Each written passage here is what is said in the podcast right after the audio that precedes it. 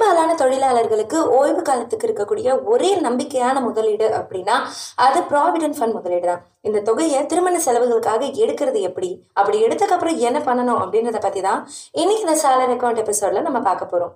இதை பத்தி நமக்கு வழிகாட்டி இருக்கிறது நிதி ஆலோசகர் சிவகாசி மணிகண்டன். நிரந்தர பணியாளர்களுடைய சம்பளத்துல அடிப்படை சம்பளம் அதாவது பேசிக் சேலரி கூடவே டியர்னஸ் அலவன்ஸ் சேர்த்து பன்னெண்டு பர்சன்டேஜ் வரைக்கும் பிஎஃப் தொகையை மாதந்தோறும் நிறுவனத்துல பிடிப்பாங்க. அதாவது ஒருத்தருடைய அடிப்படை சம்பளம் அப்புறம் டிஏ ரெண்டும் சேர்த்து நாற்பதாயிரம் அப்படின்னு வச்சுக்கிட்டோம்னா இவருக்கு பன்னெண்டு பர்சன்டேஜ் பிஎஃப் அப்படின்னு நாலாயிரத்தி எட்நூறு ரூபாய் வரைக்கும் அந்த நிறுவனத்துல பிடிப்பாங்க. அதே அளவு தொகையை அந்த நிறுவனம் பணியாளருடைய வங்கி கணக்குலையும் செலுத்துவாங்க. இந்த மாதிரி நிறுவனங்கள்ல சம்பளம் அதிகரிக்கும் போது பிஎஃப் பிடிக்கப்படுற தொகையும் அதிகமாகும். அப்படி இருக்கிற பட்சத்துல அதிக பிஎஃப் தொகையும் சேரும். இப்படி இல்ல அப்படின்னா சட்டப்படியான அதிகபட்ச மாத சம்பளம் பதினைந்தாயிரம் அப்படின்னு வச்சுட்டோம்னா அதுல பன்னெண்டு பர்சன்டேஜ் அதாவது ஆயிரத்தி எட்நூறு ரூபாய பிஎஃப் பிடிப்பாங்க. இதே தொகையை கம்பெனி அவருடைய வங்கி கணக்குல செலுத்துவாங்க. இந்த தொகைக்கு இப்ப இருக்கக்கூடிய நிலையில வருஷத்துக்கு eight point one five percentage அளவுக்கு வட்டி கொடுப்பாங்க. பணியாளருடைய சம்பளத்திலிருந்து பிடிக்கப்படுற பிஎஃப் தொகைக்கு கண்டிஷன்ஸ் எல்லாம் போக எயிட்டி சி பிரிவின் கீழே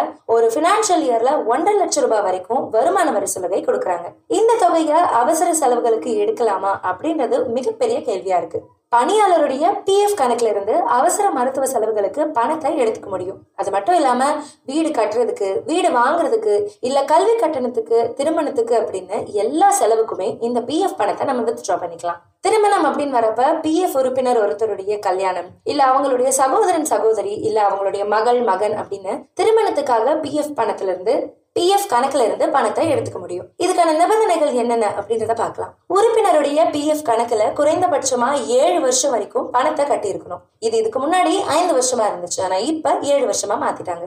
உறுப்பினருடைய பிஎஃப் பங்களிப்பு அப்புறம் வட்டி சேர்த்த தொகையிலிருந்து ஃபிஃப்டி பர்சன்டேஜ் வரைக்குமான தொகையை தான் நம்மளால எடுக்க முடியும். அதுக்கு மட்டும்தான் பர்மிஷனும் இருக்கு. அதிகபட்சமா மூன்று முறை இந்த பணத்தை பிரிச்சு நம்ம எடுத்துக்கலாம். இந்த கடனை எப்படி வாங்குறது அப்படின்றத அடுத்த கேள்வி. உறுப்பினர் அவங்களுடைய யூஏஎன் நம்பர் மற்றும் ஆதார் என்ன லிங்க் பண்ணி வச்சிருந்தாங்க அப்படின்னா ஆன்லைன்லயே நம்ம பணத்தை எடுத்துக்கலாம். அப்படி இல்லைன்ற பட்சத்துக்கு ஃபார்ம் நம்பர் தேர்ட்டி ஒன்னை ஃபில் செஞ்சு இந்த பிஎஃப் அலுவலகத்துல இந்த ஃபார்மை கொடுத்து பணத்தை வாங்கிக்க முடியும். அது மட்டும் இல்லாம உமாங் மொபைல் ஆப் மூலமாகவும் ஆன்லைன்ல அப்ளை பண்ணி பிஎஃப் கல்யாண கடனை நம்மளால ஈஸியாவே வாங்க முடியும். ஆன்லைன்ல எப்படி அப்ளை பண்றது? பிஎஃப் அமைப்புடைய இணையதளமான HTTPS colon slash slash unified portal hyphen MEM dot EPF India dot GOV dot in slash member interface slash அப்படின்ற லிங்க் மூலயமா நம்ம என்ட்ரு ஆகி நம்மளுடைய யூஏஎன் நம்பர் கூடவே பாஸ்வேர்ட் போட்டு லாகின் பண்ணிக்கலாம். அதுக்கப்புறம் டேஷ்போர்டில் காட்டியிருக்கக்கூடிய உங்களுடைய bank account number PAN card number Aadhaar number போன்ற கேஒய்சி நம்பர் எல்லாமே கரெக்டாக இருக்கா அப்படின்றத செக் பண்ணணும். நீங்கள் ஏற்கனவே கொடுத்துருக்கக்கூடிய பேங்க் அக்கௌண்ட் இப்போ ஆக்டிவ்ல இல்லை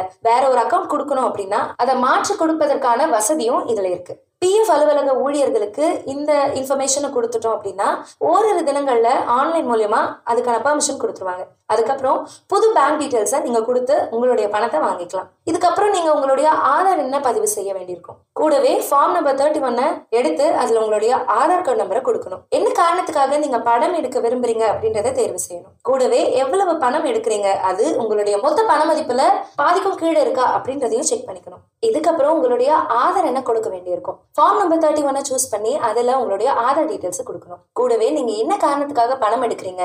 நீங்க எடுக்கக்கூடிய பணம் உங்களுடைய மொத்த தொகையில இருந்து பாதி பர்சன்டேஜ் அளவுக்கு இருக்கா? அப்படின்றதையும் உறுதி செய்கிற மாதிரி இருக்கும். அப்படி பாதி பர்சன்டேஜ்க்கும் கீழே இருந்தால் மட்டும்தான் உங்களுக்கு கடனுக்கான அப்ரூவல் கொடுப்பாங்க. அப்படி இல்லை அப்படின்னா உங்களுக்கு கடன் கொடுக்க மாட்டாங்க. கூடவே நீங்க உங்களுடைய பிஎஃப் அக்கௌண்ட் கூட சேர்த்து வச்சிருக்கக்கூடிய பேங்கோடைய செக் லீஃப் உடைய போட்டோவையும் அப்லோட் பண்ற மாதிரி இருக்கும். இதுல இருந்து ஏழுல இருந்து பத்து நாட்களுக்குள்ள உங்க வங்கி கணக்குக்கே டைரக்டா பணம் வந்துடும் இதுக்கு முன்னாடியே கல்யாணம் இருக்கு. இந்த ஏழுல இருந்து பத்து நாட்களுக்குள்ளேயே கல்யாணம் இருக்கு அப்படின்னா ஆதாரமா உங்களுடைய மேரேஜ் இன்விடேஷனை அப்லோட் பண்ணணும் அப்படின்னு இதுக்கு முன்னாடி இருந்துச்சு. ஆனா இப்போ அந்த தேவை கிடையாது. நீங்க அப்ளை பண்ணி கொஞ்ச நாள் கழிச்சு HTTPS colon ஸ்லாஷ்ல slash passbook dot EPF India dot GOV dot in slash member passbook slash login அப்படின்ற லிங்க்ல போய் உங்களுடைய யூஏஎன் நம்பர் கொடுத்து நீங்கள் லாகின் பண்ணுறதுக்கு பாஸ்வேர்ட் போட்டிருப்பீங்க இல்லையா? அந்த பாஸ்வேர்டையும் கொடுத்தோம் அப்படின்னா உங்களுடைய லோன் ஸ்டேட்டஸ் எந்த நிலமையில இருக்கு அப்படின்றத தெரிஞ்சுக்க முடியும். கடனை திரும்ப கட்ட வேணுமா அப்படின்றத அடுத்த கேள்வி. செலவுக்கு அப்படின்னு நீங்கள் எடுக்கக்கூடிய பிஎஃப் தொகையை திரும்பி செலுத்த வேண்டிய அவசியம் இல்லை.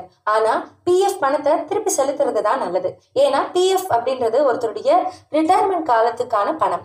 அப்போ அதுல இருக்கக்கூடிய தொகை இருந்தாதான் முதலீடு செய்யறதுக்கு ஓய்வு காலத்தப்ப ஈஸியா இருக்கும். நம்ம வந்து அப்ப வந்து பண தேவைகள் இருக்காம இருக்கும். ஒருத்தர் அவங்களுடைய சம்பளத்துல முழு சம்பளத்தையுமே கூட பிஎஃப்ல போட்டு வச்சுக்க முடியும். அதனால நீங்க எடுத்திருக்கக்கூடிய தொகையை ஈடு செய்யற மாதிரி உங்களுடைய பிஎஃப் தொகையை பன்னெண்டு பர்சன்டேஜ் இருக்கு அப்படின்னா ஒரு இருபத்தி ரெண்டு முப்பது பர்சன்டேஜ் வரைக்கும் அதிகப்படுத்தி உங்களுடைய பிஎஃப் நீங்க ஃபாலோ பண்ணலாம். அது மட்டும் இல்லாம இப்படி கூடுதலா கட்டக்கூடிய விருப்ப பிஎஃப் வாலண்டரி ப்ராவிடென்ட் ஃபண்ட் அப்படின்னு சொல்றாங்க. இதை எப்படி செய்யறது அப்படின்றத பார்க்கலாம். உதாரணத்துக்கு மாத சம்பளத்துல பன்னெண்டு பர்சன்டேஜ் வரைக்கும் பிஎஃப் பிடிக்கிறாங்க அப்படின்னா கூடுதலா ஒரு ஆறோ பன்னெண்டு பர்சன்டேஜோ நீங்க சேர்க்கறீங்க அப்படின்னா அதை விபிஎஃப் பிடிக்க சொல்லலாம். பணிபுரியக்கூடிய அலுவலக காசாளருக்கு நீங்க எந்த கம்பெனில ஒர்க் பண்றீங்களோ அங்க இருக்கக்கூடிய கேஷியருக்கு இந்த விஷயத்த நீங்க மெயில் மூலமா தெரிவிச்சாலே போதும். உங்களுக்கு விபிஎஃப் திட்டத்தை ஆக்டிவேட் பண்ணி கொடுத்துருவாங்க. இந்த விபிஎஃப் தொகைக்கும் நிதியாண்டுல எல்லா கண்டிஷன்ஸும் போக எண்பது சி பிரிவின் கீழே பிஎஃப் தொகையும் சேர்த்து ஒன்றரை லட்சம் ரூபாய் வரைக்கும் வருமான வரி சலுகை நமக்கு கிடைக்கும். இந்த விபிஎஃப் தொகையும் பிஎஃப் தொகையோடு சேர்க்கப்பட்டு அதுக்கும் வருஷத்துக்கு எட்டு புள்ளி ஒன்று பர்சன்டேஜ் வரைக்கும் கூட்டு வட்டியும் கொடுப்பாங்க. சேமிப்பு தொடங்கி லாபகரமான முதலீடுகள் வரை இப்படி பல்வேறு முக்கியமான நிதி விஷயங்களில் நிபுணர்களின் ஆலோசனைகளோடு தொடர்ந்து வழிகாட்டி வருகிறது நான் எம்பிகடன். சரியான நேரத்தில் சரியான நிதி முடிவுகளை எடுத்துட இன்றே நான் எம்பிகடன் சந்தாதாரராகுங்க. அதற்கான லிங்கை டிஸ்கிரிப்ஷன்ல கொடுத்திருக்கோம். மறக்காம செக் பண்ணிடுங்க. நன்றி!